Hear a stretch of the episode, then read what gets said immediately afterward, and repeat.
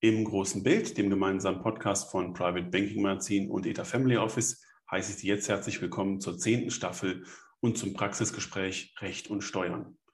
Und das darf ich führen mit Susanne Tonemann-Micker von PwC aus Düsseldorf. Sie ist im Bereich Private Clients tätig und dort eine der etabliertesten Anwältin in diesem Bereich in Deutschland.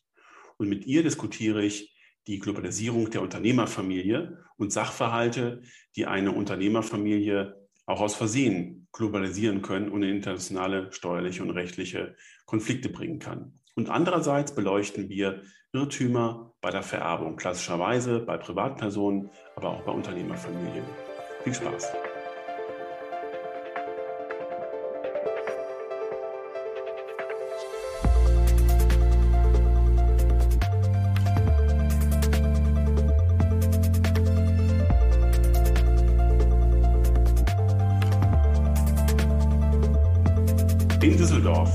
Frau Susanne Tonemann-Micker von PwC zugeschaltet, zum ersten Mal im großen Bild. Ganz herzlich willkommen. Grüße, Herr Hammes. Hallo. Zunächst darf ich Ihnen mal fürs neue Jahr alles Gute wünschen. Ich hoffe, Sie sind gut reingekommen und äh, für 2022 ähm, nur das Beste wünschen. Dankeschön. Ich kann die gleichen Wünsche nur zurückgeben.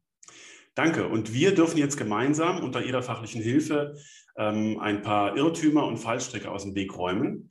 Äh, die Unternehmer und die äh, potenzielle Erben äh, manchmal antreffen, manchmal ohne dass sie es wirklich wahrnehmen und äh, manchmal auch zu spät merken. Und wir können jetzt mal ähm, mit äh, zwei Schwerpunkten beleuchten, ähm, wo es Problemfälle gibt. Und ich freue mich darauf, dass Sie aus Ihrer Praxis ein bisschen berichten, wie man vielleicht im Vorfeld Schaden vermeiden kann, wenn man sich als Unternehmerfamilie internationalisiert, vielleicht auch ohne, dass man das wirklich bewusst ähm, anstrebt. Und ähm, wenn man andererseits ähm, beim Vererben äh, Fehler macht, äh, von denen man vorher ähm, gar nicht ahnt, dass man da große Fehler begeht. Lassen Sie uns einsteigen, Frau Thonemann-Micker, mit ähm, dem Thema der Globalisierung der Unternehmerfamilie. Und das, was äh, wir beide aus unserer Praxis wahrscheinlich regelmäßig feststellen, ist, dass sich ähm, der klassische deutsche Mittelständler zunächst mal ähm, vielleicht gar nicht so richtig international fühlt mit seiner Familiensituation er aber wahrscheinlich schon ähm, steuerlich und rechtlich Schritt für Schritt ähm, sich selbst internationalisiert, ohne das in irgendeiner Form zu hinterfragen und abzudecken. Und die große Frage zu Beginn ist jetzt, wo sind denn, wo, wo fängt man denn ähm, an, ähm, im äh, internationalen steuerlichen und rechtlichen Bezug Sachverhalte zu schaffen, ohne dass man es merkt, ähm, die man handhaben muss und die dann am Ende des Tages auch wirklich vorbereitet sein müssen aus der Unternehmersicht? Ja, wir haben das häufig gerade auch den Start bei den Gesellschafterkindern. Das sind die Kinder, die noch gar nicht operativ in der Gesellschaft tätig sind, aber schon frühzeitig gerne natürlich auch unter Ausnutzung der günstigen erbschaftsschenkungssteuerlichen Vorschriften, teilweise eben auch schon vor, vor fünf Jahren oder über fünf Jahren als Gesellschafter aufgenommen wurden und einfach so, ich sag mal, stille, ohne dass es das fachliche Wort still ist, stille Gesellschafter sind. Also sie haben Anteile, sie bekommen vielleicht das ein oder andere Mal Ausschüttungen oder Entnahmen, aber haben ansonsten noch gar nicht so viel aktives Engagement in der Gesellschaft das sind Kinder, die teilweise noch zur Schule gehen oder aber ein bisschen älter sind. Und da geht es im Grunde genommen schon los, ähm, das Auslandsstudium. Wir erleben es immer mehr im Mittelstand, was ja auch gewünscht ist, dass die Kinder ins Ausland gehen, englische Sprache, spanische Sprache, was auch immer auch im Unternehmen vielleicht ganz gerne gesehen wird, erlernen. Und da bietet sich natürlich ein Studium an. Und das ist schon mal das Erste, das Auslandsstudium, Kind im Ausland, ähm, das schafft den ersten Auslandssachverhalt dann erleben wir es immer mehr, dass sich die Kinder auch im Ausland verlieben und dann vielleicht nicht nur fürs Studium ins Ausland gegangen sind, sondern vielleicht dauerhaft im Ausland bleiben. Das ist sozusagen der nächste Schritt, die nächste Hürde.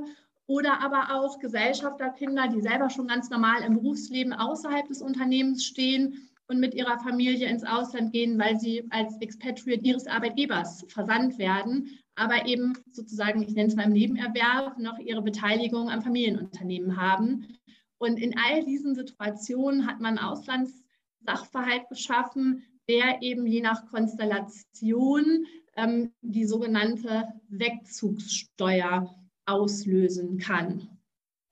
Ist denn das Unternehmen selber wenn wir mal die Perspektive kurz einnehmen, dann auch in irgendeiner Form ähm, steuerlich anders zu handhaben, wenn ein Gesellschafter ähm, tatsächlich äh, ins Ausland zieht oder Ausländer wird? Für die Gesellschaft unmittelbar spielt es keine Rolle, mhm. ähm, sondern wirklich nur auf Gesellschafterebene. Wenn ich eben beteiligt bin an einer Kapitalgesellschaft, kann ich dadurch die sogenannte Wegzugssteuer auslösen. Bei einer Personengesellschaft ist das die Entstrickungssteuer. Das heißt, dass dann dieser Wegzug ähm, dazu führt, ähm, dass, eine, oder dass er besteuert wird, als würde der entsprechende Gesellschafter seine Anteile verkaufen. Und jetzt habe ich gerade gesagt, das hat keine Konsequenz fürs Unternehmen. Oftmals hat das dann aber insofern die Konsequenz fürs Unternehmen, dass dieser Gesellschafter gar nicht die finanziellen Mittel hat, auch überhaupt die Wegzugs- oder Entstrickungssteuer zu bezahlen und dann wiederum auf die Mithilfe der Gesellschaft angewiesen ist, dass diese eben irgendwo die Liquidität zur Verfügung stellt oder aber er kommt gar in die Notlage und muss seine Anteile veräußern. Und Gibt dann ist natürlich wieder die Gesellschaft berührt. Mhm. Gibt es denn auch spontane Sachverhalte, ähm, die äh, diesen Auslandsbezug herstellen? Beispielsweise der Sohn, der schon fünf Prozent des Unternehmens hält, der macht jetzt mal eine eineinhalbjährige Weltreise und kommt gar nicht nach Hause. Wäre das so ein Fall? Äh, der, die Fragestellung ist immer die, ähm, behält Deutschland das Besteuerungsrecht? Und wenn ich jetzt auf Weltreise gehe und nirgendwo wirklich sesshaft werde, dann wird man wohl dabei bleiben, dass er weiter in Deutschland gemeldet ist. Ich sag mal, seine Kleidung, alles Mögliche ja. in Deutschland hat, die er nicht mitgenommen hat. Ähm, vielleicht eben auch noch tatsächlich eine Wohnung oder ein Haus oder zumindest das Kinderzimmer hat und nirgendwo anders so sesshaft wird, dass wir sagen würden, dieser andere Staat hat jetzt das Besteuerungsrecht bekommen. Und darum ist die Weltreise allein vom Grundsatz her unschädlich. Und ein ähm, planbarer Sachverhalt wäre ja, wenn dieser Sohn beispielsweise ins Ausland geht, um eine ausländische Tochtergesellschaft zu managen, ähm, dann ist es ja offensichtlich, dass er seinen Wohnsitz verlegt. Ähm, vielleicht ist es aber auch so, dass er das nur temporär macht oder dass er das vielleicht für ähm, ja, nehmen wir mal sechs Monate im Jahr tut und äh, dann strittig ist, wann er denn tatsächlich äh, diesen Auslandsbezug hat. Ja, man muss es immer so ein bisschen differenzieren, muss man tatsächlich sagen, zwischen ähm, Personen- und Kapitalgesellschaften. Das ist schon mal ganz, ganz wichtig. Wenn ich die Personengesellschaft habe, hm. dann ähm, und die Personengesellschaft hat eine geschäftsleitende Holding in Deutschland. Das heißt, auf oberster Ebene ist sie für den ganzen Konzern geschäftsleitend, originär, eben dann auch gewerblich tätig. Dann habe ich schon mal überhaupt kein Problem. Dann kann dieses Kind als Gesellschafter oder auch irgendwo in geschäftsführender Position von Tochtergesellschaften in die ganze Welt verziehen. Dann bleibt das Besteuerungsrecht in Deutschland, weil ich eben in Deutschland eine Betriebsstätte auf oberster Ebene habe, der ähm, dann letzten Endes die ähm, Gewinne entsprechend ähm, zugerechnet werden. Also von daher ist das schon mal relativ gesehen unschädlich. Was anderes bei der Personengesellschaft ist, wenn ich eben keine ähm, geschäftsleitende Holding habe, sondern eine reine Holdinggesellschaft, eben ohne geschäftsleitende Funktion und sozusagen die Musik in den Gesellschaften darunter spielt dann ist es tatsächlich so, dass ähm, das Besteuerungsrecht Deutschlands verloren gehen kann ähm, und eben im Ausland ein neues Besteuerungsrecht entsteht, wenn dieser Gesellschafter wegzieht. Und da kommt es, ähm, wenn er jetzt nur für wenige Monate wegzieht, ist es kein Thema, aber solche Auslandsübernahmen, also Übernahmen der Geschäftsführung im Ausland sind ja in der Regel mal mindestens mal auf drei Jahre angelegt ja zwei, drei Jahre. Und dann ist es tatsächlich so, dass ähm, viel dafür spricht, dass der DBA-Wohnsitz eben im Ausland ist. Ähm, insbesondere dann, wenn die Familie mitzieht, wenn eben der gesamte Lebensmittelpunkt im Ausland begründet wird. So bei der Personengesellschaft. Und jetzt habe ich noch nicht über die Kapitalgesellschaft mhm. gesprochen.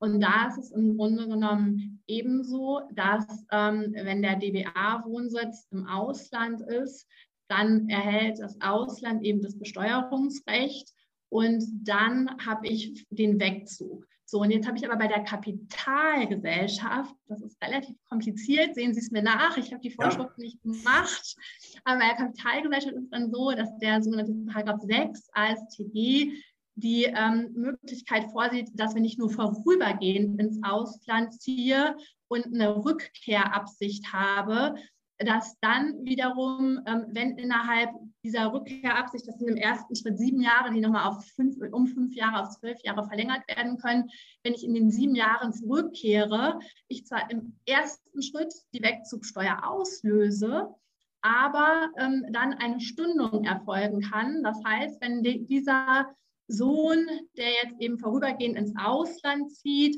nachweist, dass er nur begrenzt, ich sage jetzt mal für drei Jahre ins Ausland zieht, dass er danach ähm, nach Deutschland zurückkehren möchte und so weiter, dann habe ich tatsächlich die Möglichkeit, dass, ähm, die, ähm, dass eine Stundung stattfindet und die Wegzugsteuer noch nicht ausgelöst wird.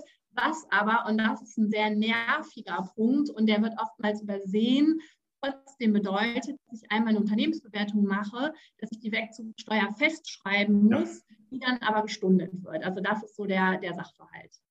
Und das scheint mir dann ein Sachverhalt zu sein, der wirklich gut geplant sein muss. Also, dass man ähm, spontan äh, so eine Entscheidung trifft und das dann einfach umsetzt und sich dann äh, überraschen lässt, das scheint ja keine gute Idee zu sein.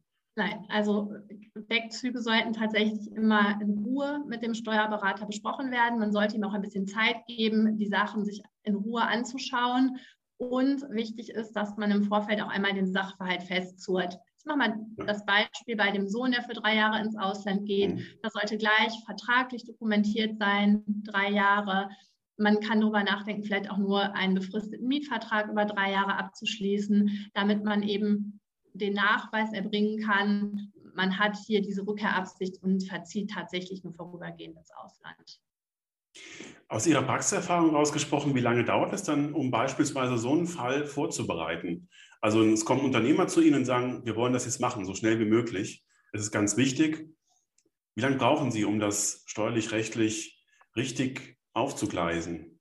Sie sind jetzt im Idealfall die Mandanten wissen genau, was sie machen möchten. Das mhm. ist nicht die Regel, um das Ganze okay. klar zu sagen. Gerade im letzten Jahr, als die Änderungen der Vorschriften zum, zum Wegzugsteuerrecht, zum Entstrickungssteuerrecht ähm, diskutiert wurden, sind viele erstmal gekommen und haben gesagt, wir wollen wegziehen, aber genaueres wissen wir selber noch nicht. Wenn man den Sachverhalt hat und weiß, was, was gewünscht wird, wie ist der Plan, dann, ähm, sage ich mal, sind drei Monate total realistisch, das umzusetzen. Ähm, Wichtig ist eben, dass ähm, man eben natürlich im Ausland auch den Vorlauf braucht, beispielsweise um den Mietvertrag abzuschließen und dass, dass das eben entsprechend so eingehalten wird. Aber die Prüfung selber, das dauert nicht unendlich lange, wenn man, und das ist eben das Entscheidende, weiß, was man möchte. Wenn noch gemeinsam überlegt wird, wie das ein oder andere ähm, gestaltet werden kann oder in welches Ausland man geht und so weiter, dann ähm, sieht es manchmal anders aus. Oftmals ist nämlich auch dann die Fragestellung tatsächlich die, ähm, Kinder wollen ins Ausland gehen, aber man, man könnte sich mehrere Länder vorstellen, weil vielleicht in vielen Ländern auch Tochtergesellschaften sind. Ja. Und dann wird natürlich immer noch mal gerne auch ein Blick in das Besteuerungsrecht des jeweiligen Landes gelegt, dass man schaut, okay, bietet sich denn da vielleicht eines der drei in Frage kommenden Länder an, weil dort die ähm, Steuervorschriften günstiger sind ähm, als in dem einen als in dem anderen Land. Wenn ähm, diese Entscheidung oder die, die Vorbereitung circa drei Monate braucht, im Idealfall, dann, ich versuche jetzt gerade den Boden zu, Bogen zu spannen zu einem äh, Widerhaken, den ich so sehe, dann müssen ja noch verschiedene ähm, Gremien zustimmen, also der Aufsichtsrat, der Beirat oder was auch immer da für ähm, Gremien sitzen. Und die müssen das ja auch alles ähm, verstehen. Haben Sie in Ihrer Praxis festgestellt, dass es, ähm, äh, dass es tatsächlich auch durch solche ähm, übergeordneten Gremien Verzögerungen gibt bei der Umsetzung oder die vielleicht dann nochmal anfangen, ähm, alles aufzugraben, also eine Entscheidung, die der Patriarch getroffen hat und noch von seinem Gremium ab, ähm, äh, abnicken lassen möchte, dass es dann nochmal zu Diskussionen kommt und dann im Prinzip der ganze, der ganze Planungstopf nochmal aufgemacht werden muss? Also ich glaube, wir müssen unterscheiden. Wenn das Setting auf Unternehmensseite steht, beispielsweise ich habe bei der Personengesellschaft die geschäftsleitende Holding, dann ist es für die Beiräte relativ egal. Mhm. Dann muss geprüft werden, ähm, passt das zu, den, ähm, zu der Governance, dass jetzt eben ein Kind ins Ausland geht und da irgendwelche geschäftsleitenden Positionen innehat und so weiter. Das sind dann, sage ich mal, die, die, die faktischen Themen.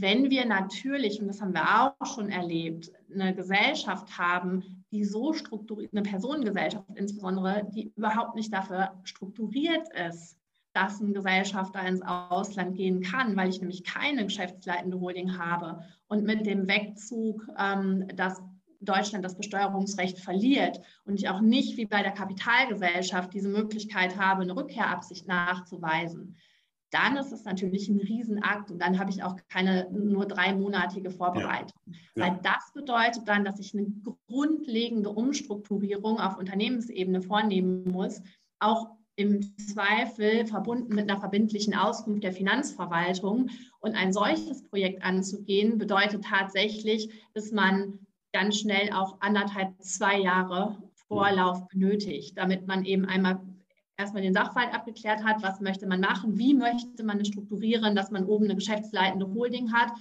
was dann noch eben entsprechend mit der Finanzverwaltung abgeklärt werden muss. Und in einem solchen Fall ist es natürlich so, dass der Beirat auch ganz anders abgeholt werden muss. Ja. Und ähm, ich sage mal so, wenn der Beirat dann aber in so einem Prozess auch noch ein bisschen Zeit für sich beansprucht, dann ist es natürlich verhältnismäßig wenig, weil ich insgesamt für eine solche grundlegende Umstrukturierung super viel Zeit brauche. Mhm. Aber wie gesagt, in den Fällen, in denen das Setting sozusagen steht und der Wegzug vom Prinzip möglich ist, ist der Beirat aus meiner Erfahrung heraus keine große Hürde, wenn auch dann eben im Rahmen der Governance ein solcher, eine solche Entsendung zulässig ist. Wann ist denn eigentlich der deutsche Staat oder auch der betroffene ausländische Staat der Auffassung, dass man wirklich weggezogen ist, dass man den Wohnsitz ins Ausland verlegt hat? Hm, wir müssen aufpassen. In unserem Fall, was wir jetzt gerade besprechen, ähm, da muss ich gar, also man hat das Thema immer, Entschuldigung, wenn ich das so sage, ja. ähm, wann ist jemand weggezogen, wann verliert Deutschland insgesamt das Besteuerungsrecht? Mhm. Ähm, das ist natürlich hier, wenn alle Zelte abgebrochen sind und man auch keine Möglichkeit hat, in eine Wohnung zu gehen und die jederzeit zu nutzen. Ja. Aber, und das ist, glaube ich, dass hier kein Missverständnis besteht, selbst wenn ich eine solche Wohnung noch habe, kann ich für meine Entstrickungs- und Wegzugsfälle trotzdem die Situation haben, dass bereits ähm, im Ausland eine originäre Steuerpflicht entsteht, weil ich den DBA-Wohnsitz, also ja. das Doppelbesteuerungsabkommen sieht dann in Deutschland einen Wohnsitz, im Ausland einen Wohnsitz und guckt dann, zu welchem Staat vereinfacht gesagt besteht die größere Nähe. Mhm. Und das kann eben dann das Ausland sein, sodass ich obwohl ich noch einen steuerlichen Wohnsitz in Deutschland habe, trotzdem die Entstrickungs- oder Wegzugsbesteuerung ausgelöst habe. Also nur, dass es da keine, ja. keine Missverständnisse sozusagen gibt.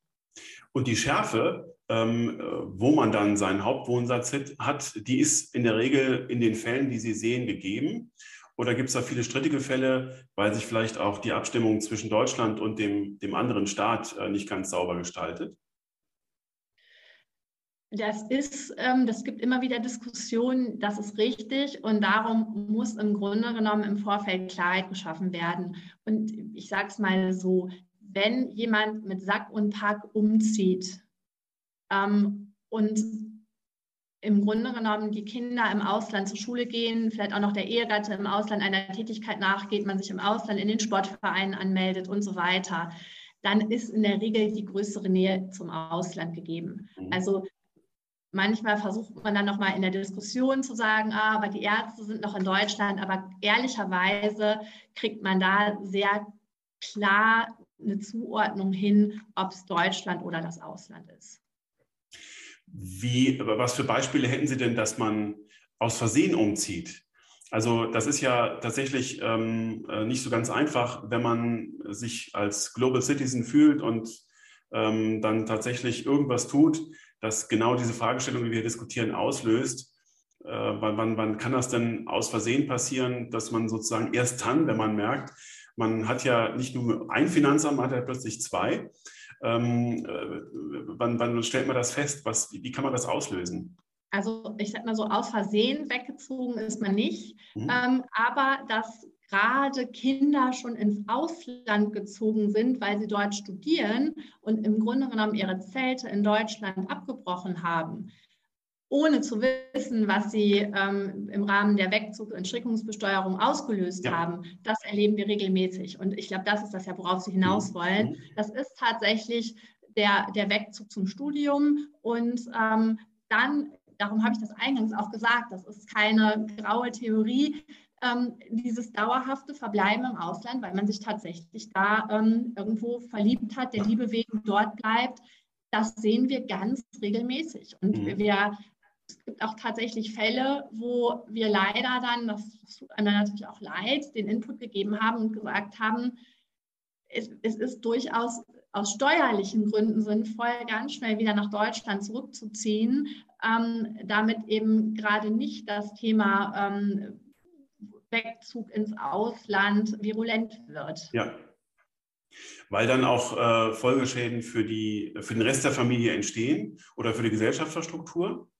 Für das Kind, weil das Kind das eine kind Wegzugsteuer mhm. ausgelöst hat. Ja. Ähm, es ähm, äh, gab ja auch früher mal, äh, ich sag mal, häufiger den Fall, den man gehört hat, dass äh, Familien aus steuerlichen Gründen alle Zelte in Deutschland abgebrochen haben und auch den Firmensitz verlegt haben und dann festgestellt haben, dass es auf Guernsey doch mehr regnet, als man das äh, erwartet hat. Und dann sozusagen wieder die ganze Planung rückabgewickelt haben. Ähm, ist das heute noch ähm, ab und zu anzutreffen? Also kann man sozusagen die Planung aufsetzen, vielleicht auch dauerhaft, dass ein Kind dauerhaft im Ausland bleibt, man plant das alles gut und dann, naja, ähm, äh, hält die Liebe doch nicht, wie man das äh, sich gedacht hat und dann möchte das Kind reuig zurück nach Deutschland kommen. Ist das meistens mit großen Schäden verbunden oder mit, mit einem großen Aufwand? Also, ähm, dass jetzt einfach so mir nichts, dir nichts der Unternehmenssitz verlagert wird, das ähm, führt auch in der Regel dazu, dass eben ein Besteuerungsrecht in Deutschland verloren geht und, und auch Steuern entstehen. Ähm, dass die Familie mit Sack und Pack wegzieht, das, ähm, das gab es insbesondere bis zum ähm, 31.12. letzten Jahres, teilweise eben im Kontext mit ähm, also man muss sagen, man hat zum 31.12. eine Gesetzesverschärfung, Stichwort ist hier das ATAT-Umsetzungsgesetz und früher konnte ein Wegzug ins EU-Ausland erfolgen und man hatte eine, bei Personengesellschaften eine dauerhafte, äh, Entschuldigung, bei Kapitalgesellschaften eine dauerhafte Stundung ja. der Wegzugsteuer. So, das gibt es so nicht mehr. Das heißt, ein Wegzug ins Ausland ähm, löst immer ähm, in irgendeiner Form die Wegzugsteuer aus, gerade auch wenn er dauerhaft ist. Mhm. Was man früher häufiger ähm, angetroffen hat, ist, ähm, dass eine Familie mit Sack und Pack weggezogen ist, bevor ein Familienmitglied, das war dann, ich sag mal, der Sohn mit seinen Kindern, der weggezogen ist, bevor dieser Sohn Gesellschafter der Familiengesellschaft wurde. Dann war es aber oder ist es aber auch so, dass die Familiengesellschaft jetzt schon nicht ihren Sitz in Deutschland hat, sondern dass ich ähm, eine ausländische Familiengesellschaft habe. Ähm, man muss dann ein Stück weit auch ähm, nachgelagerte Schenkungssteuern beachten, aber wenn eben bestimmte Fristen um sind, oder gar die deutsche Staatsangehörigkeit aufgegeben wird, was in der Regel aber nicht gemacht wird, dann kann ich ähm, ab einem bestimmten Zeitpunkt nach Ablauf von fünf Jahren es, glaube ich, ja, ähm, auch übertragen ähm, und ähm, ausländische ähm, Gesellschaftsanteile, wenn eben sonst kein Deutschlandbezug ist. Also weder beim Schenker noch beim Beschenkten. Und diese fünf Jahre sind sogar zum Beispiel mit den USA auch verlängert auf zehn Jahre. Also da muss man immer noch mal ganz genau nachschauen. Mhm. Aber dass man jetzt sagt, ähm, man zieht weg, und hat eine deutsche Gesellschaft und möchte auf diese Art und Weise ähm, ähm Steuern vermeiden, Erbschaftsschenkungssteuer vermeiden. Das, das ist keine Lösung. Äh, Sie haben es schon gesagt, Frau Todemann-Mecker, ähm, äh, der Wegzug wird sanktioniert äh, durch eine Wegzugsbesteuerung. Ist das denn ähm, der einzige Sanktionierungsbestand, äh, den wir kennen, oder gibt es noch andere ähm, Erschwernisse, ähm, die man da beachten muss und die man aus dem Weg räumen muss oder irgendwie handhaben muss? Ja, also Nein, vom Grundsatz her nicht. Also Wegzugsteuer bedeutet ja vielleicht das nochmal ähm, auch, äh, was heißt das ganz genau? Man schaut, wie hoch sind die Anschaffungskosten, wie hoch ist der Wert des Anteils jetzt und die Differenz wird in Deutschland der Besteuerung zugrunde gelegt.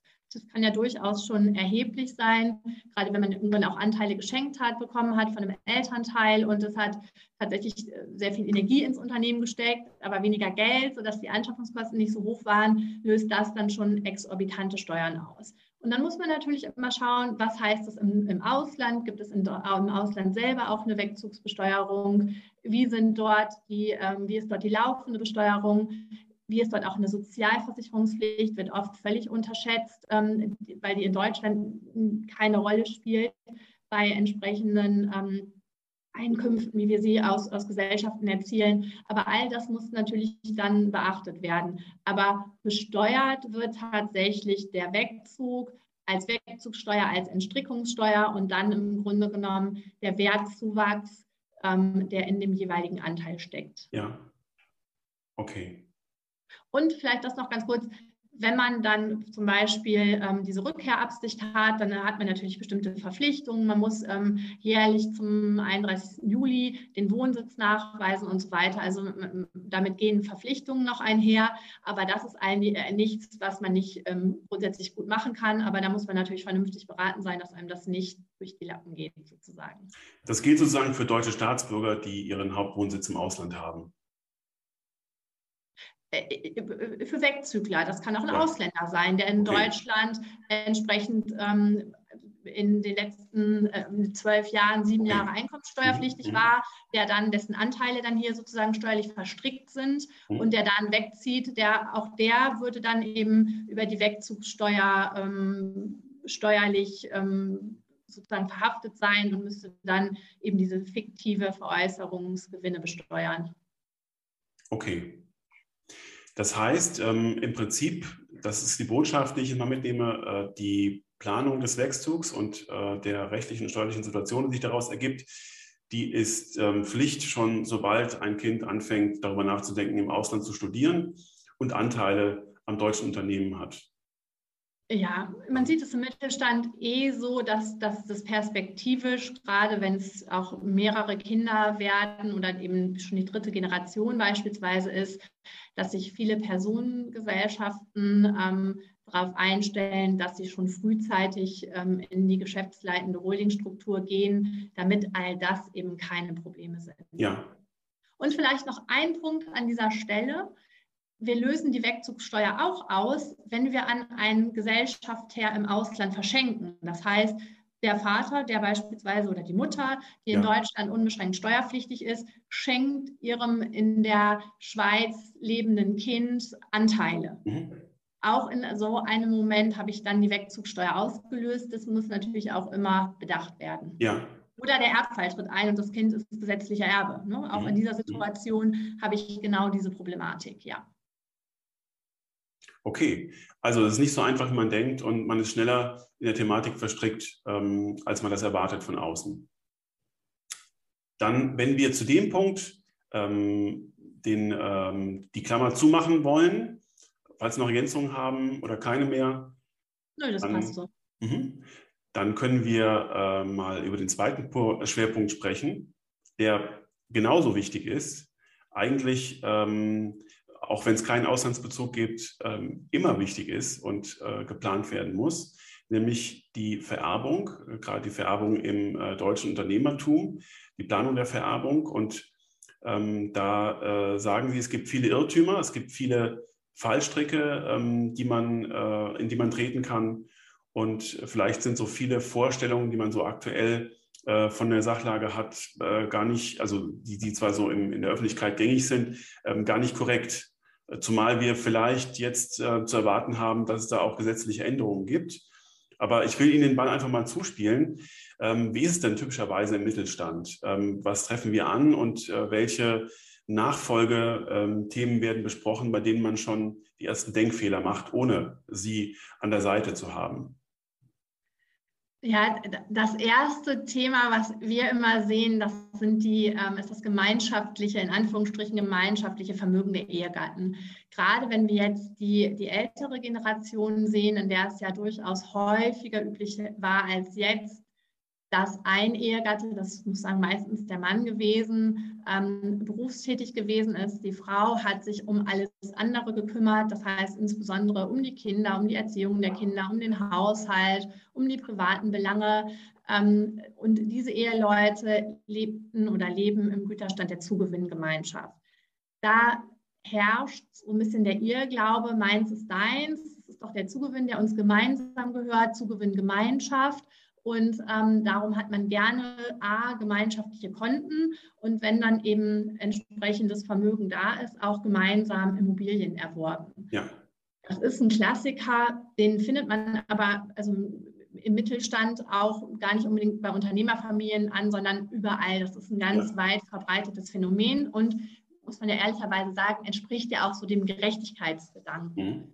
Und da ist es leider so, dass wir immer sagen müssen, aus steuerlicher Sicht ist das aber etwas anders. Das geht nämlich schon im Familienrecht los. Ähm, Ehegatten, die im Güterstand der Zugewinngemeinschaft leben, haben erstmal getrenntes Vermögen. Und das ist eigentlich auch gut, ja. weil wenn alles schon gemeinschaftlich in einem Topf wäre und ein Ehegatte finanzielle Probleme bekommt und er hätte Gläubiger und es würde in sein Vermögen vollstreckt, dann würde gleich in das gesamte Familienvermögen vollstreckt. So ist es gut, wenn ich erstmal getrennte Vermögensmassen habe. Aber das heißt eben auch, wenn ich da Verschiebungen vornehme, dann sind diese Verschiebungen Schenkungen. Wenn ja. es nur gemeinsame Konten sind, dann kann man das in der Regel noch glatt ziehen, indem man eine Klarstellungsvereinbarung hat und sagt, das ist zwar ein gemeinschaftliches Konto, aber das Vermögen wird nur dem einen oder zu so und so viel Prozent dem einen Ehegatten zugerechnet. Das funktioniert noch. Aber in dem Moment, in dem gemeinsam Immobilien erworben werden, funktioniert das so nicht mehr. Dann steht dann, gemeinsam im Grundbuch drin quasi und dann ist das zementiert, die Immobilie gehört beiden zu gleichen Anteilen. Genau, und dann kommt das Finanzamt und sagt, Entschuldigung, ich sage jetzt mal Ehefrau, um bei meinem Beispiel zu bleiben, woher hatten Sie denn das Geld für den Erwerb? Und dann sagt die Ehefrau, ja, von unserem gemeinschaftlichen Konto, ist doch während der Ehe gemeinsam erworben worden.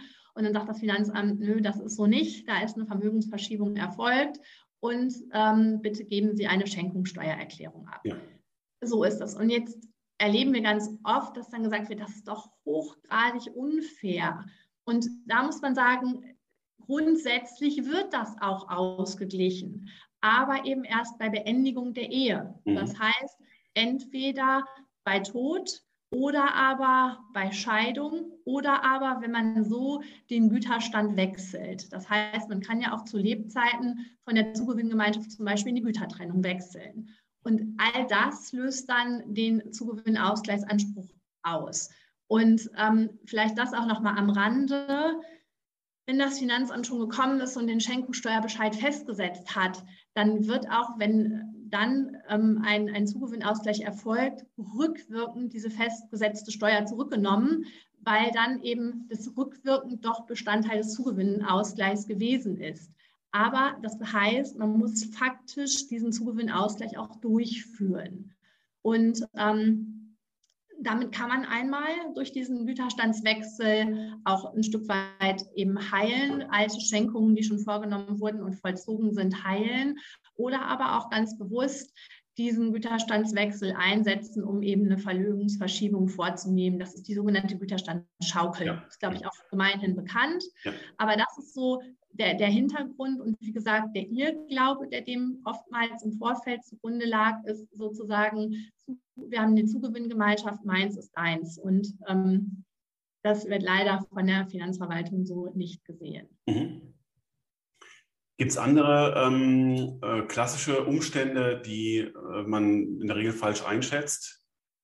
Ja, ich, ich habe mir mal im Vorfeld so ein paar äh, Schlagworte oder, oder plakative Sätze überlegt. Das eine ist so ein Klassiker, ich habe keine Kinder, darum erbt mein Ehegatte auch ohne Testament alles. Ja. Das ist so ein Klassiker, ne, dass, dass man immer denkt, wenn man verheiratet ist und dann erst recht, wenn die Eltern gestorben sind, dann ist es ähm, klar, dass der Ehegatte der Alleinerbe wird. Das ist nicht so.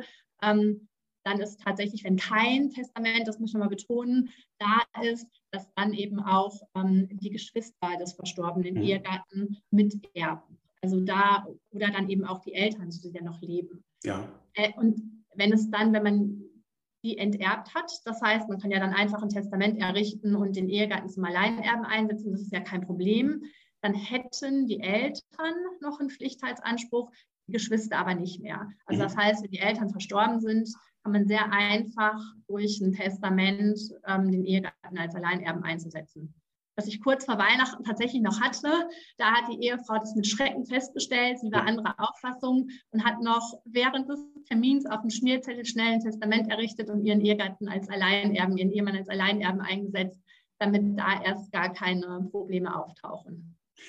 Darf das ist so ein, ein plakativer Irrtum im Grunde genommen. Und ich kann mir gut vorstellen, dass das wirklich äh, weit verbreitet ist. Darf ich mal fragen aus Ihrer Praxis, wenn Sie Mandanten neu kennenlernen, ähm, und das sind ja jetzt ähm, aus, aus vielen verschiedenen Ebenen, aus der Unternehmerebene, ähm, es sind ähm, Angestellte, ähm, wie viele haben denn tatsächlich diese Dinge schon geregelt? Viele haben zu Beginn der Ehe ein Testament schon errichtet, mhm. aber haben dann zum Beispiel das Thema spätere Kinder und so weiter komplett außen vor gelassen. Also ich sage mal, gut und sinnvoll geregelt haben es vielleicht 20 Prozent. Mhm. Also man muss doch regelmäßig aktualisieren und die neuen Lebensumstände ja. anpassen und berücksichtigen ja, und das dann neu regeln. Ja. Genau, ja. Und ich hatte es gerade angesprochen, den, den Pflichtteil der Eltern. Ähm, was auch immer mal gerne wieder gesagt wird, so vor meinem Tod verschenke ich alles dann ähm, gibt es keinen Pflichtheitsanspruch für unliebsame Verwandte sozusagen. Auch das geht natürlich nicht. Sie wissen das. Ähm, die Schenkungen, die ich innerhalb der letzten zehn Jahre vorgenommen habe, wirken pflichtheitserhöhend. Sie schmelzen zwar ab in Höhe von einem Zehntel pro Jahr, das vergangen ist, ähm, aber trotzdem erhöhen sie den Pflichtheitsanspruch. Und gerade wenn die Schenkung an den Ehegatten erfolgt, oder aber der Schenker sich ein Niesbrauchsrecht vorbehält, dann läuft diese Zehn-Jahresfrist ähm, auch noch gar nicht, sodass auch sozusagen es nicht hilft, dass man sagt, mehr als zehn Jahre vor meinem Tod schenke ich meinem Ehegatten alles ja. oder mehr als zehn Jahre vor meinem Tod schenke ich meinem Lieblingskind alles, beim letzten aber und behalte mir Niesbrauchsrecht vor. Das funktioniert nicht. Wenn ich natürlich dem Lieblingskind alles schenke, dann habe ich natürlich nichts mehr und mir keinen Missbrauch vorbehalte, dann würde es funktionieren. Aber da ist immer die Frage, ob das tatsächlich gewollt ist und, und raten, ähm, sich komplett zu enteignen, kann man natürlich nicht niemandem. Das sollte sehr, sehr, sehr wohl überlegt sein. Und zum äh, kleinen Alma 1 gehören ja auch Patientenverfügungen etc. Ist das ein, äh, ist das die Regel, dass man das, dass das man schon eingerichtet hat? Oder ähm, mhm. weiß man zwar normalerweise, das ist schon gut, das ist schon wichtig, aber ich hatte jetzt bisher keine Zeit dazu und ich warte mal noch ja, ein bisschen. Ja, wie das bei diesen ganzen Themen ist. Sie ja. können anfangen mit dem Testament, die Patientenversor äh, ähm, Patientenverfügung, die Vorsorgevollmacht. Ja. All das weiß jeder, dass es gut und sinnvoll ist, aber ähm, die meisten haben es nicht oder brauchen ein Aha-Erlebnis. Mhm ähm, um dann sozusagen den, den Switch zu machen und zu sagen, okay, ich kümmere mich jetzt. Ja. Und selbst wenn dieses Aha-Erlebnis da war, dann sind diese Themen sehr schnell auch wieder eher ähm, weiter unten auf der Prioritätenliste, weil entweder das Tagesgeschäft oder eben die alltäglichen Dinge mehr Raum einnehmen. Also ich glaube, so jeder oder viele, viele wissen, dass es gut und sinnvoll ist, aber ähm, dass es tatsächlich umgesetzt wird, ähm, ja, wer, ne, wer, beschäftigt sich schon gerne mit Tod oder mit schwerer Krankheit? Da hat man natürlich keine Lust zu und möchte das so ein Stück weit von sich weisen. Und ein bisschen sind wir ja alle so, dass wir denken, wir leben schon lange und das, das wird auch noch die nächsten Jahre alles gehen. Und wie gesagt, wenn dann das Aha-Erlebnis kommt, natürlich in der Regel tragisch, dann ist es so ein Punkt, wo der eine oder andere dann sagt, okay, jetzt, jetzt muss ich es auch mal machen. Ich bin doch wahnsinnig, dass ich da keine Regelung getroffen habe. Wenn wir jetzt mal äh, nicht den ganz komplexen Unternehmerkontext unterstellen, sondern den klassischen vermögenden, ähm, äh, die klassische vermögende Privatfamilie, um die Hürden mal abzubauen, wie lange dauert das denn, um das äh, mit Ihnen äh, gescheit aufzusetzen, solche Themen? Äh, das Entscheidende ist immer, wie ich es gerade auch schon beim Wegzug gesagt habe, immer, dass der Sachverhalt feststeht, dass man weiß, was man möchte. Und wenn das feststeht, dann ist es im Grunde genommen relativ einfach und geht relativ schnell. Ja. Oftmals ist es aber der Prozess, auch wie gesagt, wenn wir nicht bei so ganz komplexen Sachverhalten sind, Beispielsweise, inwiefern möchte man schon die Kinder bei dem ersten Erbfall des, des, ersten Ehegatten einbinden? In welchem Umfang sollen auch schon Enkelkinder eingebunden werden? Wenn ja, wie sieht das mit einer Testamentsvollstreckung aus, die in vielen Fällen, gerade wenn junge Erben oder Vermächtnisnehmer da sind, sehr sinnvoll ist? Ähm, das das braucht so einen gewissen Prozess, aber das ist auch nichts, was unendlich lange dauert. Mhm. Und was wir auch häufig machen, ist, dass wir ein intensives erstes Gespräch führen, das schon mal so eruieren und dann erstmal so einen unverbindlichen Vorschlag für ein Testament unterbreiten, wo es doch noch einige Kommentare am Rand gibt oder Alternativen, aber dass man sich so vortastet und wir dann tatsächlich versuchen, inhaltlich ähm, im ersten Schritt schon mal viel ähm, auch teilweise zu antizipieren oder so zu formulieren, weil man von dort dann einfach viel besser starten kann. Nichtsdestotrotz ist natürlich dann das Testament ähm, handschriftlich zu errichten, das ja. ist klar, oder eben notariell. Ähm, aber da können wir, glaube ich, immer oder können wir recht schnell ganz gut die ganz großen Hürden abbauen und auch ein Stück weit die, die Arbeit ähm, übernehmen schön ist es und gut ist es, wenn eben schon dann in einem ersten oder dann auch im Zweitgespräch, wenn man schnelles Kennenlernen zu Beginn macht, aber wenn es dann um die inhaltlichen Themen geht, dass sich die Mandanten dann auch wirklich dafür Zeit nehmen, sich auf das Thema einlassen und nicht nur eine Stunde haben und schon nach irgendwie 45 Minuten auf die Uhr gucken, dass man ja eigentlich gleich einen Call hat, den man vielleicht auch vorbereiten muss. Das ist nicht so glücklich. Ja. Darum äh, ist das einfach gut, wenn man da sich eben auch wirklich mental darauf einstellt und, und Thema einlässt. Aber dann geht es auch durchaus mhm. schnell. Und im Bedarfsfall, so schlimm das ist, ne, wir haben immer mal wieder die Situation mit schlimmsten Diagnosen, dann hat man auch doch sehr ordentliche Testamente innerhalb weniger Tage errichtet. Das ja. geht natürlich. Ja. Das ist gar keine Frage. Mhm. Auch zur Not ne, von einer Stunde auf die nächste. Da auch selbst das mhm. geht. Dann muss natürlich ganz klar sein, was gewünscht ist. Und wir machen es häufig auch so, dass wir sagen, so ein vorläufiges Testament schon mal ganz schnell, damit das Übelste vermieden wird, um dann im nächsten Schritt ein bisschen detaillierter an die Sache um den Bogen nochmal zu spannen zur Unternehmerfamilie, da gibt es dann noch andere Aspekte mit zu berücksichtigen. Was ähm, sollte man denn alles äh, für Fragen beantworten, wenn man eben für eine Unternehmerfamilie mal äh, in der Ist-Situation den plötzlichen Tod äh, des Patriarchen beispielsweise durchsimuliert? Und ähm, welche Schritte muss man gehen, um diese Nachfolgeregelung ordentlich zu planen? Da hängt natürlich ganz, ganz viel davon ab, ob der Nachfolger schon feststeht oder der Kreis der Nachfolger feststeht, auch konkret. Mhm. Ob ich jetzt einen 40-jährigen äh, Vater habe mit Kindern, die drei, fünf und sieben Jahre alt sind, oder ob ich einen 60-jährigen Vater habe mit Kindern, die schon länger im Unternehmen tätig sind und 35 Jahre alt sind. Ne, das sind natürlich ganz unterschiedliche Ausgangssituationen. Ähm, da spielt es immer eine ähm, große Rolle, dass man einmal weiß, was man möchte. Ich sage mal so ein bisschen dieses Thema Thronfolgermodell. Möchte ich einen Nachfolger haben? Was mache ich denn bei mehreren Kindern dann mit denen? Mhm. Wie finde ich sie ab? Das muss natürlich auch wirtschaftlich darstellbar sein. Stichwort Pflichtheitsansprüche der anderen Kinder oder des Ehegatten. Ähm, das ist das eine. Und es muss immer geprüft werden, dass es auch ähm, kongruent ist mit dem Gesellschaftsvertrag, die Nachfolgeregelung. Also ich habe immer so ein bisschen das Spannungsfeld ist-Situation, das Testament und den Gesellschaftsvertrag, gegebenenfalls eben dann auch noch den Ehevertrag. Das muss kompatibel sein und ähm, zueinander passen. Und da hängt vieles davon ab, wie früh man einsteigt, ne? ob, der, ob, ob schon die Nachfolge klar ist oder ob das auch noch Schritt für Schritt gemeinsam erarbeitet wird.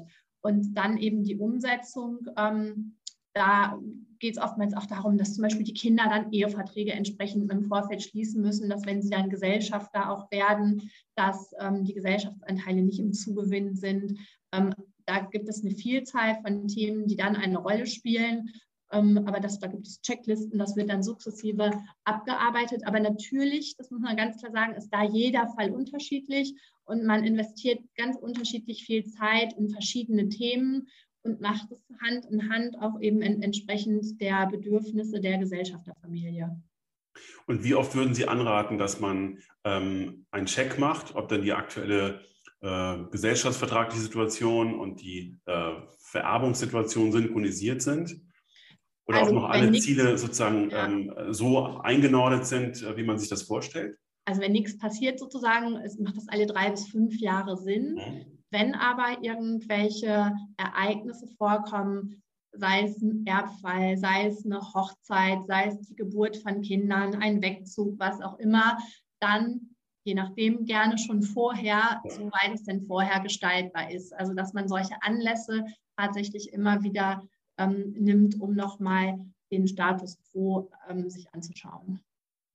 Sehen und vielleicht Sie, noch ein wichtiger ja. Punkt, wenn ich das noch mhm. ergänzen darf, in dem Zusammenhang, was oftmals ähm, auch bei der Unternehmerfamilie vergessen wird, gerade wenn es ein bisschen kleiner strukturiert ist und sehr patriarchisch aufgestellt ist, die Fragestellung, wenn dem Patriarch oder der Patriarchin was zustößt, gibt es dann saubere Regelungen, was Vertretungsbefugnisse anbelangt. Also das ja. ist ganz vielschichtig. Das wird aber oftmals vergessen. Mhm. Also dass dann gesagt wird, ja, ja, ich, ich habe ja einen Prokuristen, aber nur ein Prokurist funktioniert dauerhaft nicht. Da brauche ich auch einen Geschäftsführer. Und ist denn die Situation so, dass in der Gesellschafterversammlung überhaupt ein Geschäftsführer bestellt werden kann, da die Vertretungsregelung ausreichen. Das sind so Sachen, da muss gerade sag ich mal, im, im, kleineren Mittelstand immer noch mal ein besonderes Augenmerk drauf gelegt werden. Das mhm. geht man nicht mehr unter. Ja, das ist ein wichtiger Punkt. Ähm, wenn man die ähm, Nachfolgeregelung oder die, die, den Nachfolgewillen dann mal umgesetzt hat, dann ähm, äh, wird man wahrscheinlich äh, trotzdem von der Situation, ähm, wenn es dann eingetreten ist oder wenn der Patriarch die Augen zumacht, so übermannt sein, dass es dann gewisse Automatismen und Abläufe gibt. Und ich glaube, auch was wir vielleicht manchmal unter dem Begriff Notfallkoffer hören, ähm, dann muss es eben ähm, Regelungen geben, wer wann wie an welche Informationen kommt. Ich glaube, das ist auch ein Aspekt, den man da gleich mitregeln sollte, damit jeder, der involviert ist, auch der Beirat, ähm, dann weiß, äh, was zu tun ist, wer mit wem worüber zu sprechen hat damit ähm, das Leben irgendwie doch oder die, die Steuerung des Vermögens des Unternehmens weitergeht. Genau. Im Erbfall, sage ich mal, das ist eigentlich immer so der Fokus. Aber auch wenn jemand geschäftsunfähig wird, ich mhm. sage mal, eine, eine, Demenz eintritt oder ein Unfall mhm. passiert und jemand ist im Koma, das kann ja auch Jüngere treffen, ja. dass auch diese Situation abgesichert ist die ist oftmals noch viel schwieriger, was gerade so Handlungsvollmachten anbelangt, als der Erbfall, weil beim Erbfall habe ich ja irgendwann die Erben, die handeln können. Das habe ich aber in der anderen Situation nicht. Also Sie haben völlig recht, ne? diese Notfallsituation und auch einmal diesen Erbfall simulieren, das kann man jedem nur raten. Aber dabei bitte nicht außer Acht lassen, dass man auch eben so von heute auf morgen plötzlich zumindest vorübergehend geschäftsunfähig ja. werden kann. Ja. Deswegen ist finanzplanerisch auch gar nicht so falsch, ähm, das regelmäßig mal zu simulieren. Und ähm, eine ganz andere Ebene, die Sie auch begleiten, ist ja, was das eigentlich das, das Unternehmen bedeutet. Ähm, und äh, das machen wir mal an einem anderen Tag. Aber das ist komplex und es ist gut, dass wir es hier mal ansprechen, äh, dass die äh, Sachverhalte sowohl der Bezug zum Ausland oder die Globalisierung der Unternehmerfamilie als auch die doch relativ hohe Komplexität einer sauberen äh, Vermögensnachfolge bei Privatpersonen oder im Mittelstand gut geplant sein müssen.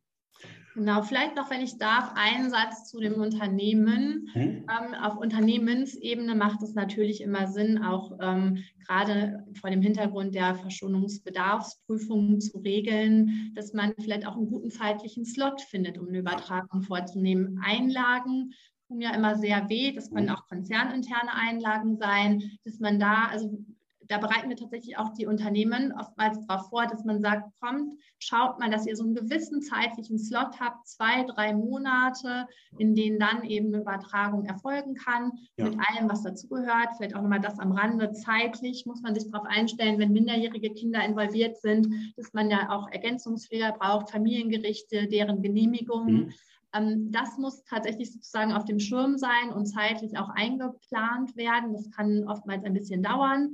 Ähm, und dass man da eben das, die Unternehmensebene insofern begleitet, als dass man versucht zu vermeiden, für die Erbschaftssteuer schädliches Vermögen zu schaffen, was dann der Besteuerung unterliegt, obwohl es eigentlich dem operativen ja. eigentlich dient.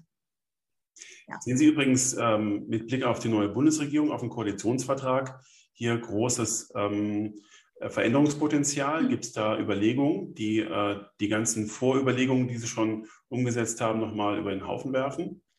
Ja, das eine ist das Thema ähm, Verschonungsbedarfsprüfung bei Familienstiftungen. Mhm. Manchmal ist die Familienstiftung ein probates Mittel, um dann eben auch einen Wegzug zu vermeiden, wobei man da immer wissen muss, wenn man es in die Familienstiftung gegeben hat, ist das Vermögen weg. Ja.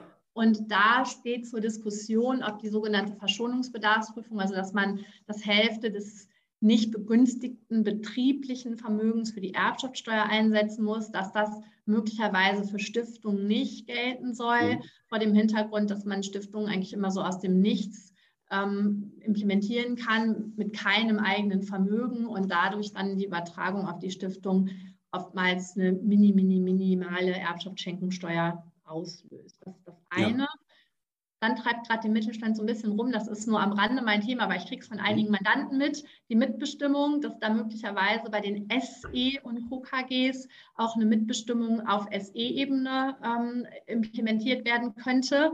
Das ja. ist so ein Thema, was, was viele umtreibt. Und eine Zeit lang vor dem Koalitionsvertrag war mal so die Überlegung, Abschaffung der Jahr, Zehn-Jahresfrist bei steuerfreien Immobilienveräußerungen im Privatvermögen das scheint zumindest vorläufig von der Agenda zu sein. Das scheint kein Thema mehr zu sein. Aber so die Themen Verschonungsbedarfsprüfung und ähm, Verschonung von Stiftungen, möglicherweise schwippt das auch rüber, dass eben doch so eine gewisse Mindesterbschaftssteuer dann bei solchen Vermögen eingeführt werden könnte. Das könnte passieren und eben das Thema Mitbestimmung SE. Das sind natürlich nur wenige, die das umtreibt, aber diejenigen, die in der SE-Struktur sind, um eben eine Mitbestimmung vielleicht auch zu vermeiden oder mit diesem Nebeneffekt, die beschäftigt es schon. Dann haben wir auch mit Blick auf mögliche Veränderungen ähm, mal angesprochen, äh, welche Dinge Sie gerade genau beobachten.